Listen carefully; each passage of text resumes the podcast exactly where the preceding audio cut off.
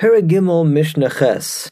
The previous Mishnah discussed an application of the principle of mitzvos tzrichos kavana, which means that it isn't sufficient to merely perform the physical action of a mitzvah, but the person performing the mitzvah must connect what he's doing to the fact that he's fulfilling a mitzvah. He must do the action he's doing for the sake of the mitzvah. Our Mishnah takes the opportunity to mention a couple of examples in the Chumash where the importance of what is in the heart is dramatically illustrated. The first example is found in the pasuk in Parshas Beshalach, which describes the war against Amalek. Amalek attacked Bnei Israel when they were traveling in the Midbar, and a battle ensued, and the pasuk describes of the Haya Kasher Yarim Moshe Yado, and it was when Moshe Rabbeinu raised his hand, and Vegaver Yisrael, Yisrael became stronger.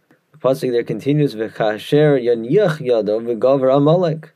When Moshe would lower his hand, then the enemy Amalek became stronger. The Mishnah poses a rhetorical question: "V'chi yadav shamosha osos muchama shovros muchama?" Was it the position of Moshe's hands that would make or break Israel's success on the battlefield? Of course not. So, what does it actually mean? What was it that influenced whether Israel was successful or not this war against Amalek. The Mishnah explains that it has everything to do with what was in the heart of the Jewish people. As El Lomerlach Pasuk is telling you, Kol Zman Yisrael Mistaklim Klape Malach Mishabdin Libam Lavim Shabashamayim. As long as Israel looked upward and submitted their hearts to their Father in heaven, Hoyu they would overpower Amalek. Yim Lav Noflin.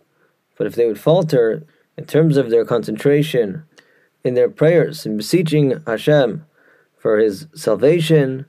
They you know, weren't you know, submitting themselves fully in tefillah. Then the Amalek would get stronger. That was the true driver, the tefillah, the prayer in their hearts. The Mishnah adds kiyotze bedavar ata omer. And we find a similar idea in the pasuk in Chukas. Pasuk there relates how the Bnei Israel complained about the man there says they complained against Hashem and Moshe, saying, Why do you take us up from Mitzrayim to die in the Midbar? All we have is this lechem hakalokel, this insubstantial bread, this mun. In response, the pasuk relates that Hashem sent a plague of fiery serpents, and many fell. The people came to Moshe, admitted their sin, pleaded him to intervene and put an end to this plague of fiery serpents. And so Moshe did. He davened facing the nation, Hashem answered Moshe's tefillah and instructed him, "Seilacha sarav, you should make a statue of a fiery serpent. Vesim also al nes, place it on a pole. The famous image appears in the medical facilities. And it shall be, all who are bitten will look at it, look at this copper and fiery snake that you fashion, and they'll live. So regarding this passage, the Mishnah here as well asks a rhetorical question. Nachash or nachash machaya. The pasuk literally mean looking at this image of snake will determine whether a person would survive? Of course not. Ella, rather, what really went on during this episode? What was the salvation? Mizman Yisrael mistaklin klape malo when, with the aid of this image of the snake, cause the people to look heavenward and pray, subject their hearts to their Father in heaven, and they would be healed. Otherwise, they would waste away and would not survive. The snake fashioned by Moshe Rabbeinu was merely a rallying cry for the people to engage in sincere tefillah. It's the avodah believe the service of the heart, the prayer that Hashem is looking for and waiting for, and will make all the difference. The Mishnah now shifts back to halachic discussion, as is clear from the discussion of the previous Mishnah, and as uh, we're familiar with, and how the mitzvah of shofar is fulfilled each year in Rosh Hashanah.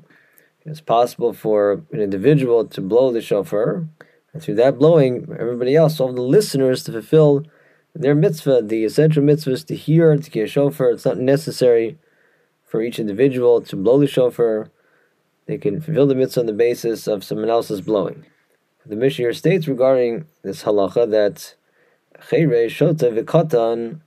Take for example either a deaf mute person when halacha is viewed as someone who doesn't have the full you know, mental ability to be a, a vardas, meaning he's not a person who is obligated in all of the mitzvahs, or shota someone who is severely mentally unwell, or a minor, of course, is not obligated yet in the mitzvahs. These people ain't motzias harab midei chovasan, cannot allow others to fulfill their obligation, whether that's tekiah shofar or any other mitzvah.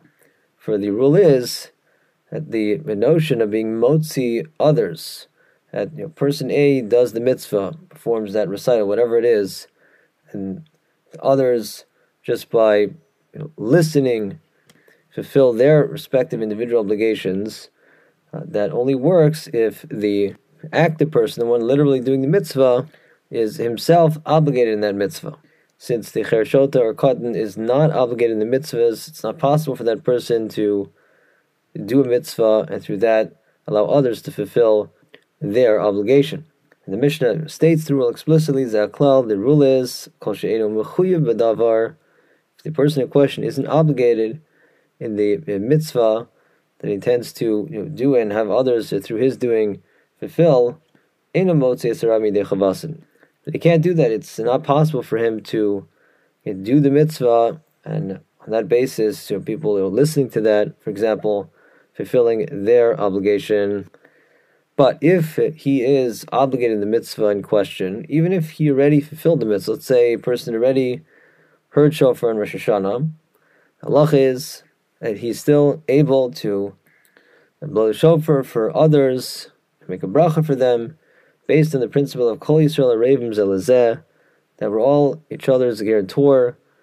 And so the fact that Shimon still has a mitzvah to hear shofar on Rosh Hashanah, well, this becomes, so to speak, Ruvain's problem as well, even if Ruvain fulfilled his own personal obligation, but he's obligated to worry about Shimon's obligation. So as long as Ruvain is a person who is in general subject to the mitzvah in question, I mean, let's say Ruvain is subject to the mitzvah of shofar, even if he already fulfilled his mitzvah, he would be able to perform the mitzvah on behalf of someone else, say Shimon, who has not yet fulfilled his mitzvah.